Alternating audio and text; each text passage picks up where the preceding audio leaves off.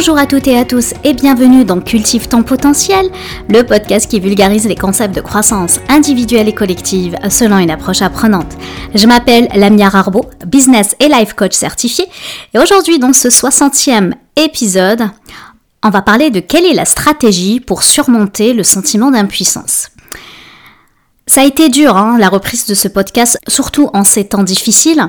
Ça a été particulièrement difficile pour moi hein, de produire un épisode, euh, parce que tout simplement, bah, il y a la guerre de l'autre côté de la planète, et même si je suis ici, au Canada, loin de tout ça, n'empêche que je ne peux pas m'empêcher d'être, euh, on va dire, impactée, sensibilisée à ce qui se passe. Je suis une personne super alignée, euh, donc si je suis pas inspirée, si je suis pas alignée, bah, j'arrive pas à créer du contenu de qualité.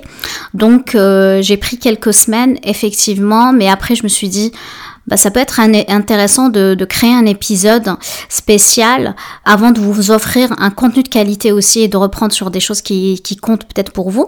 Donc, euh, sachant aussi que j'avais des engagements, donc j'ai fait des entrevues super intéressantes. D'ailleurs, je vais faire un deux en un, donc je sors un épisode avec mon entrevue euh, avec Anthony qui va sortir euh, en même temps que cet épisode. Et c'était euh, donc ça a été une période assez chargée, hein, je dirais aussi avec d'autres préoccupations que j'ai eues au niveau personnel. Donc j'ai la petite qui s'est blessée, j'ai dû passer euh, le week-end à l'hôpital. Bref, pour ceux qui me suivent sur Instagram sont un petit peu au courant. Donc tout va bien maintenant. Euh, ces quelques semaines ont été donc du coup très chargées émotionnellement je suis revenue. Euh, je dirais pas que je suis grande forme, mais avec euh, de l'énergie assez pour vous proposer de belles de belles choses. Et aujourd'hui, ben justement, je voulais parler d'impuissance. Qu'est-ce qu'on fait lorsqu'on est euh, dans cette situation-là, dans ce sentiment-là d'impuissance, et comment on fait lorsqu'on n'a pas de contrôle Qu'est-ce qu'on peut faire en fait? Quelle posture adopter? Et je me suis dit, ça peut être intéressant de vous parler de mon point de vue et de vous parler en fait, bah, quelle posture, quelle clé qui nous permet en fait de d'avoir euh, cette verticalité de posture parce que la posture on l'a tous hein.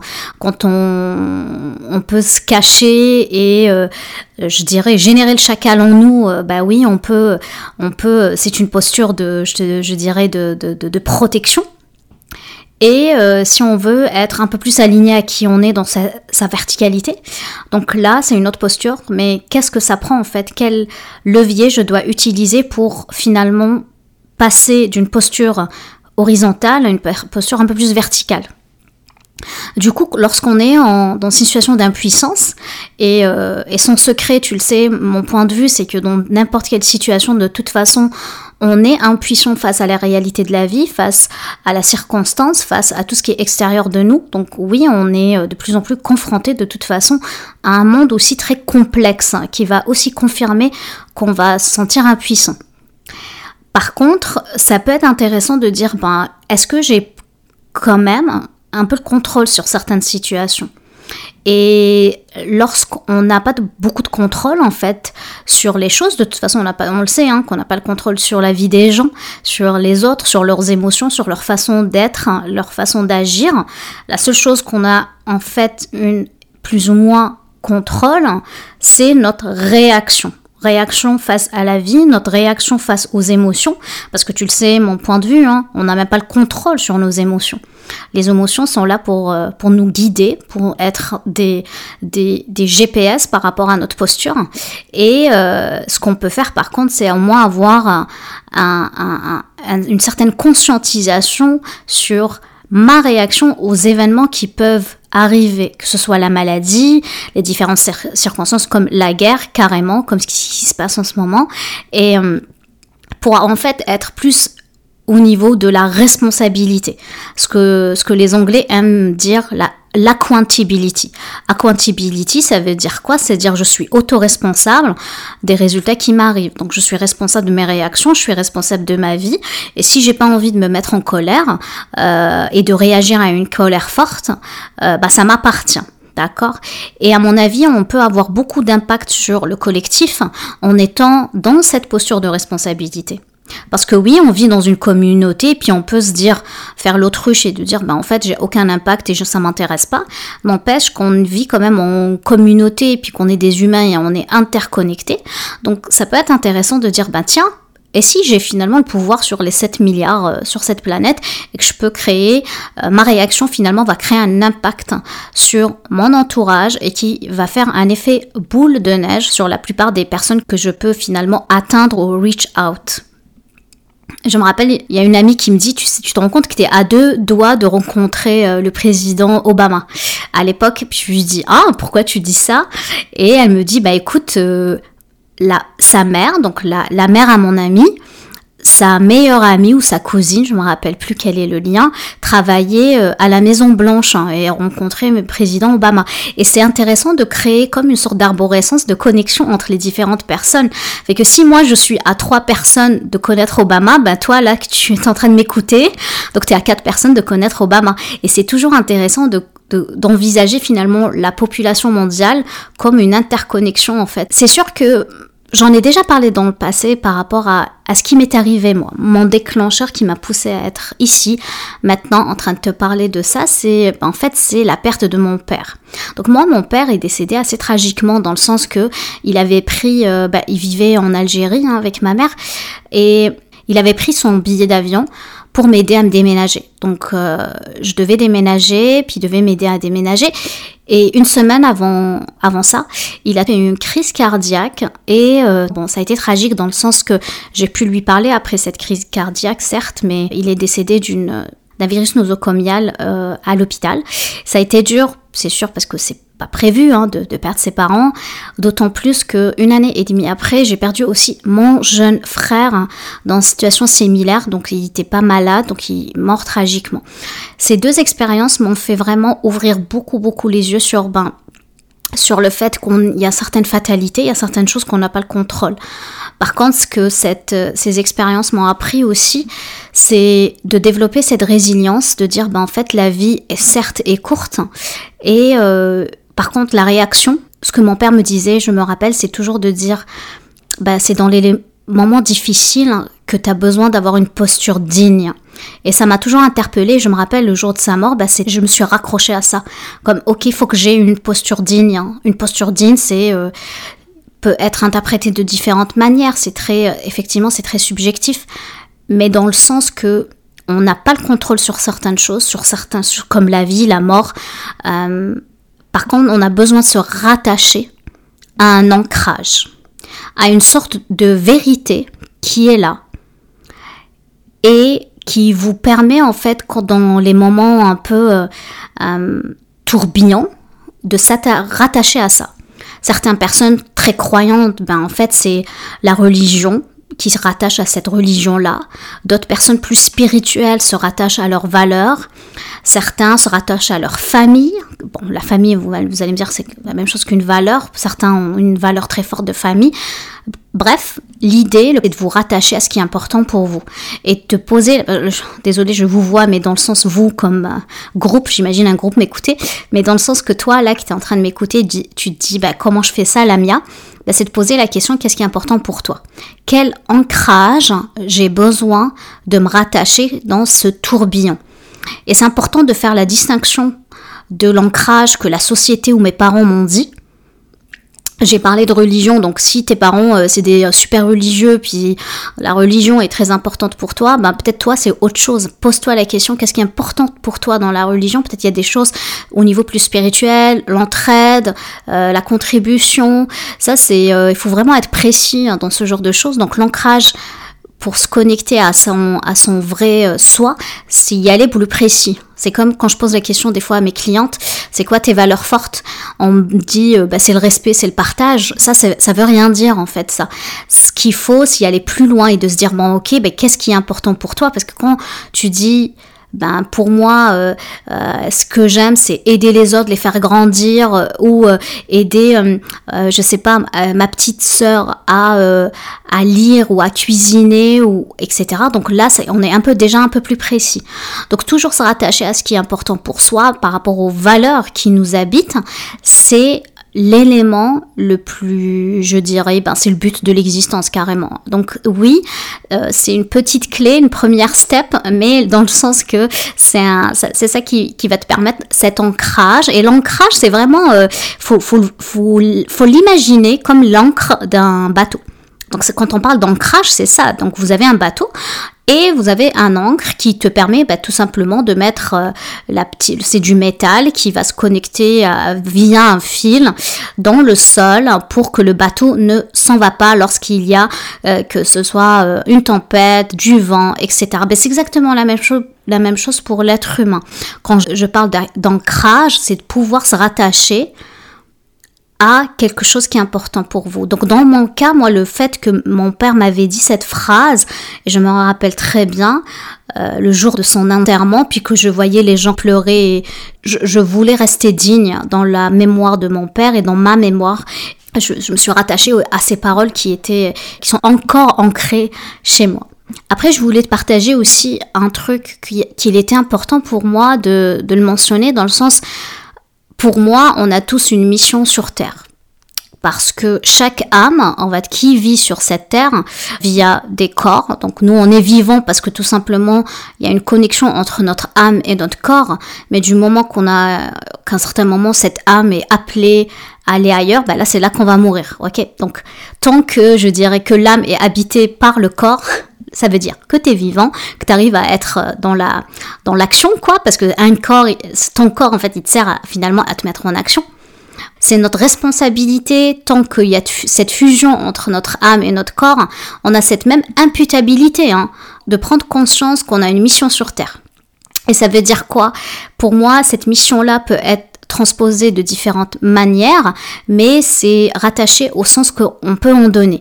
Et la meilleure chose à faire, c'est de de se questionner et de dire ben ok mais quelle est ma contribution et comment je peux faire que cette contribution a un impact dans la collectivité? Parce que l'idée ce n'est pas ok ben je vais je vais vivre heureuse et je fais beaucoup d'argent pour prendre des, des jets. C'est pas ça l'objectif de, pour moi.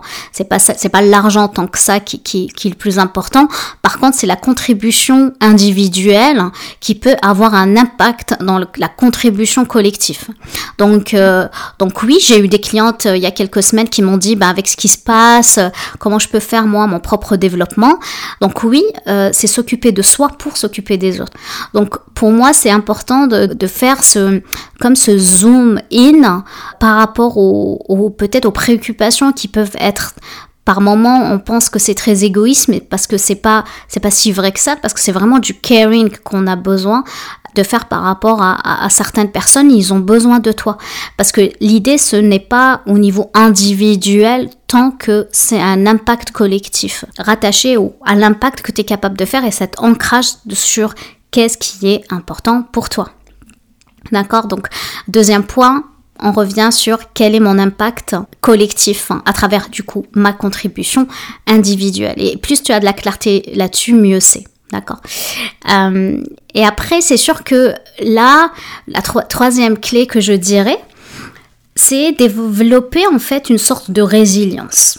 De résilience que tout ce qui arrive sur Terre, il y a une raison. Hein. Un exercice que j'aime beaucoup faire aussi en clientèle, c'est ce que, ce que j'appelle le zoom in zoom out, c'est euh, des images qui sont par terre. Faut pas que je le raconte parce que si j'ai des clients qui m'écoutent, ils vont comprendre tout tout de suite. Mais bref, euh, c'est un exercice qu'on fait pour prendre conscience qu'il faut changer de perspective. Et plus on est haut dans la perspective, plus euh, les choses qu'on pensait que c'est très problématique au niveau local, ben là on se dit ben non c'est rien, c'est pas important. Et c'est comme si, imagine, là je vais te faire un exercice de visualisation, tu fermes les yeux. Là, tu es en train de m'écouter, tu fermes les yeux. Tu es dans une pièce. Ou bon, tu es en train peut-être en train de conduire dans une voiture, mais bref, je veux que tu imagines. Bon, là, si tu es en train de conduire, faut pas fermer les yeux. Euh, ah, mais si je reviens par rapport à, ce que je dis, bon, mettons, tu es dans une petite une pièce, hein, dans, dans, un bâtiment. Donc, je veux que tu visualises la pièce, après le bâtiment, après la rue où tu es, la ville, donc, tu es dans une ville, tu imagines le nom de la ville. Là, tu vas imaginer maintenant la région où tu es, une province, une région. Euh, après, tu vas hum, imaginer le pays. Donc, sur la carte MapMonde, là, tu as compris, là, on va essayer de, de dézoomer encore. C'est le continent. Là, après, il y a la Terre. On est tous sur la Terre. Là, on va faire aussi un zoom out. Donc, on dézoome. Il y a la galaxie, etc prendre la perspective est aussi simple que ça. C'est de faire un pas de recul mental pour prendre de la hauteur sur les choses qu'on pensait super problématiques et qui, en fait, qui nous poussent à être dans l'inaction. Finalement, tu vas avoir une sorte de transformation de cette impuissance-là que tu pensais pas possible, hein, que tu dis, ben, je peux rien faire, dans un espace-temps de dire bah finalement je peux avoir un tout petit impact c'est vrai mais qui ait des incidences sur peut-être le reste de l'humanité si tu veux donc oui c'est euh, c'est quelque chose qui peut être super intéressant. Et pour pouvoir faire ça, tu vas me dire, mais c'est facile, mais comment faire ça? Ce que je te, je te donnerais comme clé, c'est de d'avoir une posture de neutralité. Parce que quand on est envahi par ces émotions, parce que du moment que tu penses que, exemple, une situation, euh, bah, je suis super impuissante et je peux rien faire, généralement, la plupart du temps, c'est que c'est, on, on, génère dans notre corps, hein, dans notre tête, des émotions super désagréables. Et désagréables hein, qui sont plus dans l'ordre de l'inaction. Mais je ne sais pas si tu te rappelles, tu sais, cette image-là de la chèvre par peur qui fige, donc elle, elle, elle, tournait souvent sur Facebook, bah on rigole, mais parce que c'est vraiment le cas, c'est son ADN, elle, par protection, cette chèvre, elle a tellement peur par qu'elle fige et elle tombe. Ça peut être exactement de la même manière pour nous quand on envisage une situation et on juge qu'elle est impuissante. Ce qui se passe, c'est qu'on fige et qu'on fait rien. Et donc peut-être parce qu'on veut vraiment être en action, ben on commence à râler. Et on commence à chialer et qu'on commence à maudire le reste de la population et à trouver le monde super méchant et nous on est gentils et puis il y a des, clans, etc. Donc l'idée, et ce n'est pas évident, je suis consciente, mais d'aller dans une sorte de neutralité. Et ce que je disais tout à l'heure sur la perspective, donc zoom in, zoom out, c'est d'arriver justement à créer cet espace de neutralité. Quand on prend la perspective, on crée de la neutralité. D'accord? Et la neutralité, attention, ça ne veut pas dire que je suis, je ne fais rien et que je suis d'accord avec les injustices, c'est pas ça. La neutralité, c'est cette capacité de sortir de, l'inaction, du désagréable, et c'est ça qui va te donner un peu plus de pouvoir et d'agir collectivement, d'agir individuellement pour avoir un impact du coup collectivement. D'accord?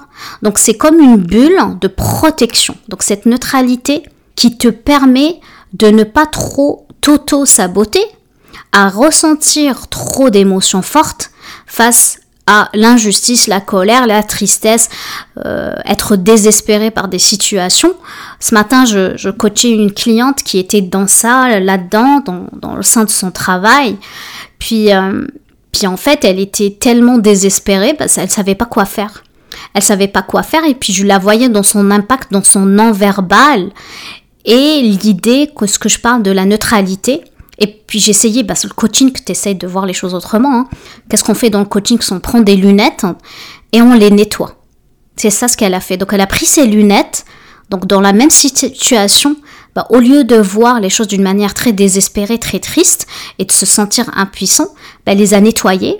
Puis elle s'est dit, ah d'accord, ok. C'est ça la neutralité.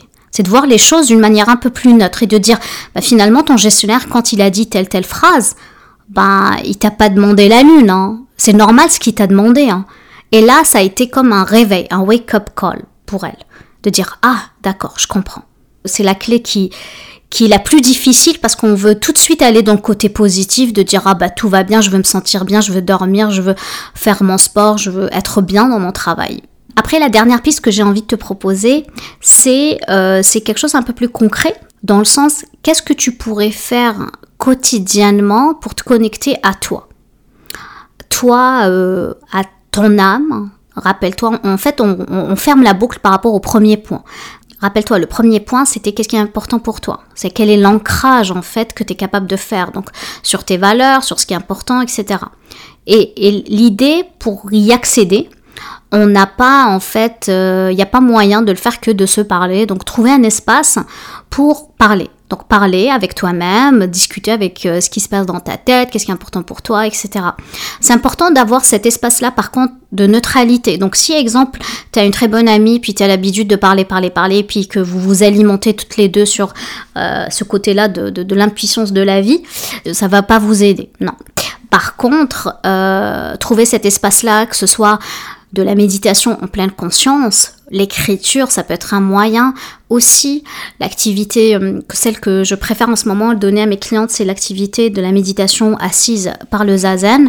Il y a aussi le coaching qui est un moyen de justement parler à quelqu'un de neutre, d'envisager les choses autrement. Donc on fait du coaching, c'est exactement ça en fait, c'est qu'on nettoie les lunettes. Donc oui, ça te prend quelque chose de concret, quelque chose un peu plus régulier, euh, quelque chose, euh, pourquoi pas une fois par semaine ou tous les jours, mais euh, pas, voilà, minimum une fois par semaine. Donc faire quelque chose qui te permet d'avoir plus de clarté sur ça. Voilà, donc j'espère que tu as aimé cet épisode. promis, je reviens avec plus de contenu, plus de stratégie. Je tenais aussi à souligner que je suis, je vais faire plein de choses au mois de novembre côté formation je me suis euh, associée à une, euh, à une entreprise qui s'appelle Technologia où je vais offrir de la formation. Ceux qui sont au Québec, euh, ceux qui sont aussi bien sûr en France, ils peuvent le prendre. De toute façon, la formation, elle est en ligne. Il y a tout sur le, site. Donc c'est une formation qui a différents objectifs parce que c'est carrément donc trois formations différentes. D'ailleurs, je vais faire un webinaire prochainement en collaboration avec Technologia pour, pour en parler plus. Hein. Je vais donner plus d'informations euh, prochainement. Sur ce, je vais m'arrêter là. Je te remercie de m'avoir écouté. J'espère que tu as eu autant de plaisir à écouter mon podcast que j'en ai à le créer. Si tu penses à deux trois personnes qui pourraient en profiter, je t'encourage à leur en faire part. Sur ce, je te laisse cultiver les graines. Prends soin de toi. Je t'embrasse. Passe une excellente fin de semaine et je te dis à bientôt. Ciao ciao.